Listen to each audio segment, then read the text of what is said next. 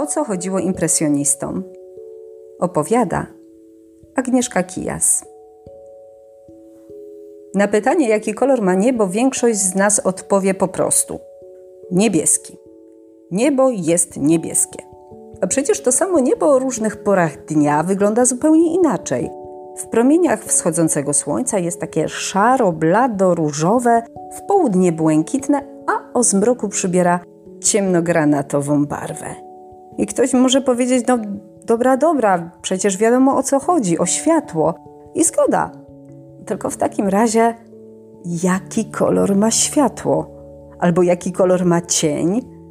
Sęk w tym, że na co dzień nie zastanawiamy się nad tym. Te zjawiska wydają się nam czymś naturalnym, niezmiennym, takim stałym, że prawie ich nie zauważamy. A ponieważ są tak powszechne, jednocześnie traktujemy jak mało istotne. Niekiedy tylko, gdy odbieramy zdjęcia z wakacji od fotografa, bo wciąż wierzę, że są wśród nas osoby, które nadal wywołują zdjęcia, to dziwimy się, że na tych zrobionych przy zachodzie słońca mamy taki nienaturalny kolor skóry. Tak, chodzi o światło. A dokładnie o grę światła i koloru, którą zachwyciła się grupa młodych i energicznych artystów. Łączyło ich jedno marzenie postawić sztukę na głowie. Złośliwcy nazywali ich impresjonistami. I kiedy pada hasło impresjonizm, to jestem przekonana, że większość intuicyjnie czuje o co chodzi. O to drżenie, o pulsowanie, o wibrowanie koloru na płaszczyźnie płótna. To bez wątpienia najbardziej znani i myślę też, że najbardziej lubiani malarze. My rozumiemy impresjonistów. To, co oni tworzą, do nas przemawia. Mówi się, że to chyba najbardziej popularni artyści na świecie. Ale początkowo słowo impresjoniści było określeniem pejoratywnym, obraźliwym. Dziś prace Cezana, Moneta i innych członków tej grupy warte są dziesiątki milionów dolarów, ale kim byli naprawdę? Dlaczego i jak malowali? Co sprawia, że od tak dawna budzą podziw? No i żeby odpowiedzieć sobie na te pytania, musimy nieco przenieść się w czasie, bo do 1874 roku, dokładnie do Francji, do Paryża, stolicy malarstwa. Tam właśnie tworzyli ci ludzie, ci młodzi ludzie, młodzi buntownicy, którzy przeprowadzili w malarstwie istną rewolucję i to naprawdę rewolucję przez duże R. Ale skoro mówimy o rebelii, to od razu nasuwa się pytanie – Przeciwko czemu ten bunt? Ano przeciwko salonowi. Oficjalny salon był cykliczną imprezą, wielką wystawą malarstwa. Tam zaczynały się kariery, wybijały nazwiska, a artyści potwierdzali swoją pozycję. Jednak nie było tam miejsca na eksperymenty. Salon miał wychowywać widza, pokazywać najwyższe standardy sztuki i zgłaszano tam tysiące prac, Jury rokrocznie wybierało te najlepsze, a może raczej powinnam powiedzieć te najwłaściwsze. Największym powodzeniem cieszyły się obrazy historyczne lub te przedstawiające mitologiczne sceny. Wszystko wzniosłe, heroiczne, a przy tym niestety paskudnie zakłamane. Same mdlejące panienki, wypacykowani herosi, e, szkoda gadać. I przeciwko takiej wizji sztuki zbuntowała się grupa przyjaciół. Ci młodzi wywrotowcy wpadli na pomysł, że zorganizują wystawę inną niż wszystkie. Wystawę, na której po raz pierwszy zostaną zaprezentowane obrazy wielu młodych buntowników. Co więcej, ten wernisaż miał mieć miejsce na dwa tygodnie przed otwarciem oficjalnego salonu, a zatem to była typowa prowokacja. Wyzwanie rzucone tradycji przez bandę zapaleńców. Skala przedsięwzięcia była ogromna. Zgromadzono aż 165 obrazów, przeszło 30 autorów. No i przy takiej ilości musiał powstać katalog, a redaktor, który go przygotowywał, natrafił na pewną drobną przeszkodę. Jeden z autorów, niejaki Claude Monet, nazywał wszystkie swoje prace bardzo podobnie. Widok stąd, widok stamtąd. A to było bardzo nudne. Taki totalny brak wyobraźni. Panowie przeprowadzili krótką rozmowę i malarz w końcu machnął ręką. Zgodził się na tytuł, jaki zaproponował dziennikarz, a brzmiał on Wrażenie wschodu słońca. Tłumaczony jest on także jako impresja wschód słońca. Wszak impresja to wrażenie. Ani autor, ani pomysłowy redaktor nie zdawali sobie sprawy, jak znacząca będzie to zmiana. Otóż na wystawie pojawił się pewien krytyk, który oglądając wystawę nowego malarstwa po prostu omal nie padł trupem. Doznał wstrząsu. Obraz Kamila Pisarra, który przedstawiał zaorane pole, wziął za pobrudzone płótno, w dodatku upstrzone resztkami farby z palety. Nie był też pewien, czy aby obraz nie wisi do góry nogami. A gdy natrafił na dzieło Moneta, nie umiał odgadnąć, co też może przedstawiać. Zbliżył się do tabliczki, na której napisany był tytuł Impresja wschód słońca. Tego było za wiele. Zaczął wykrzykiwać: Jestem chodzącą impresją, jestem chodzącą impresją, mściwym nożem do wytrapywania płótna. Po wystawie, chcąc wyszydzić nowatorskich malarzy, posłużył się właśnie tym tytułem i prześmiewczo określił artystów impresjonistami.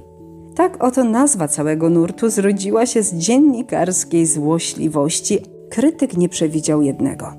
Impresjonistom bardzo spodobała się ta nazwa.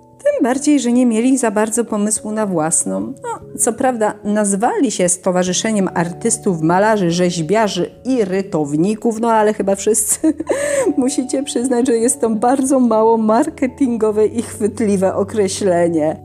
No ale impresjoniści to już było coś.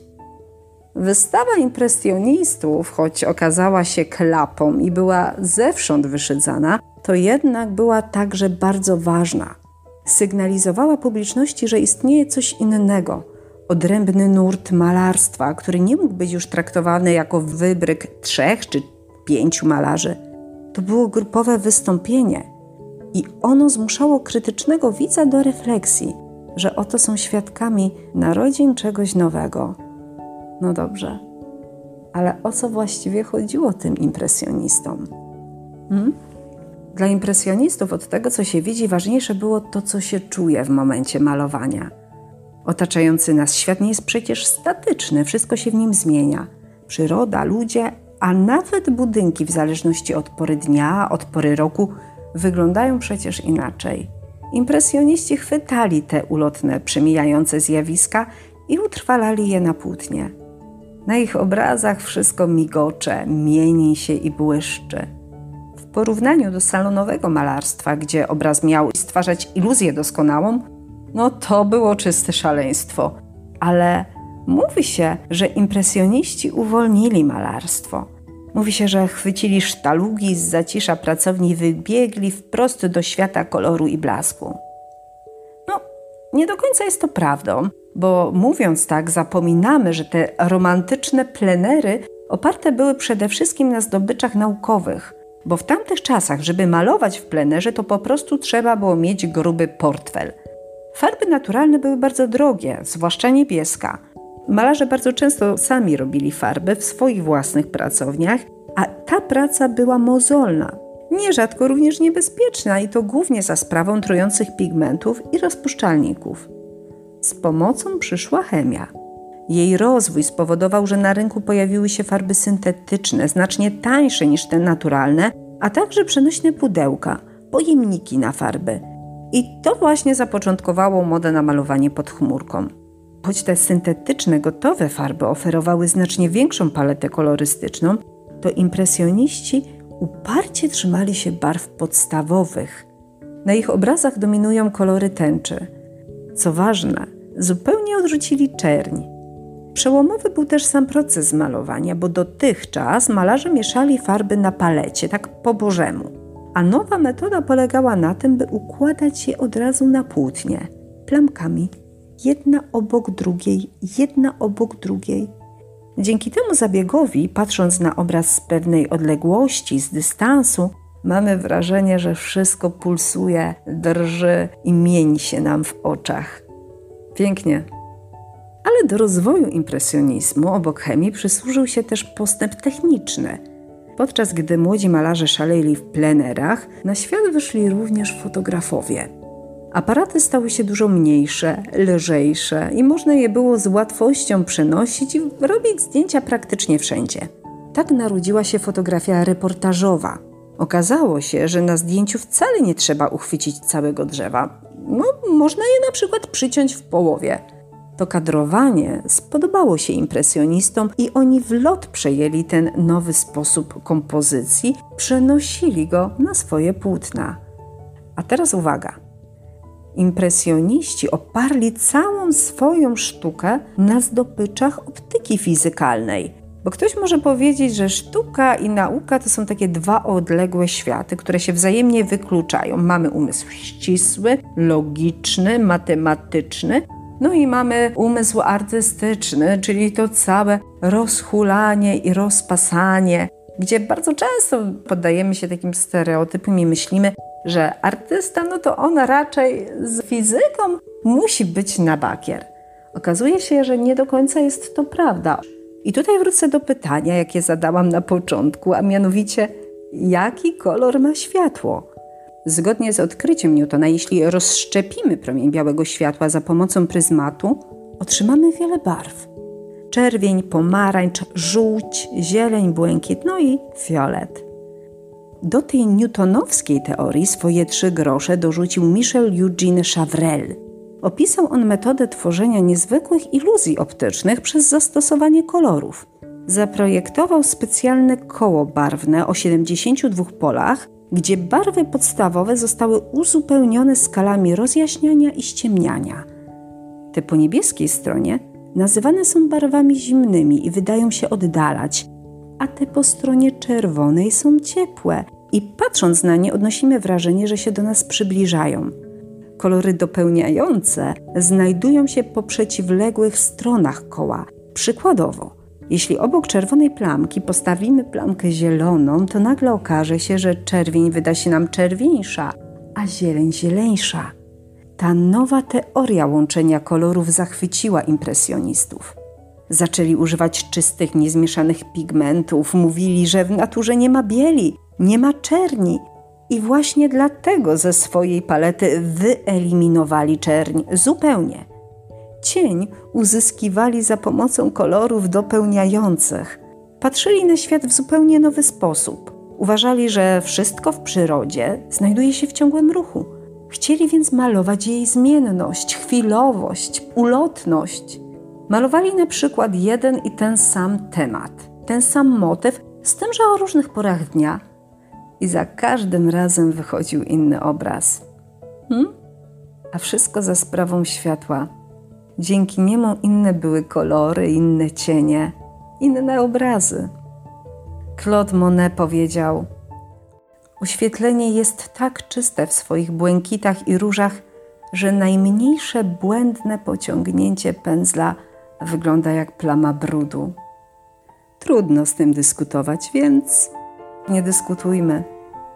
Zamknijmy oczy i pozostańmy jeszcze na moment pod wrażeniem impresji. Tym razem impresji muzycznej w wykonaniu młodej kompozytorki Hani Derey. Do usłyszenia!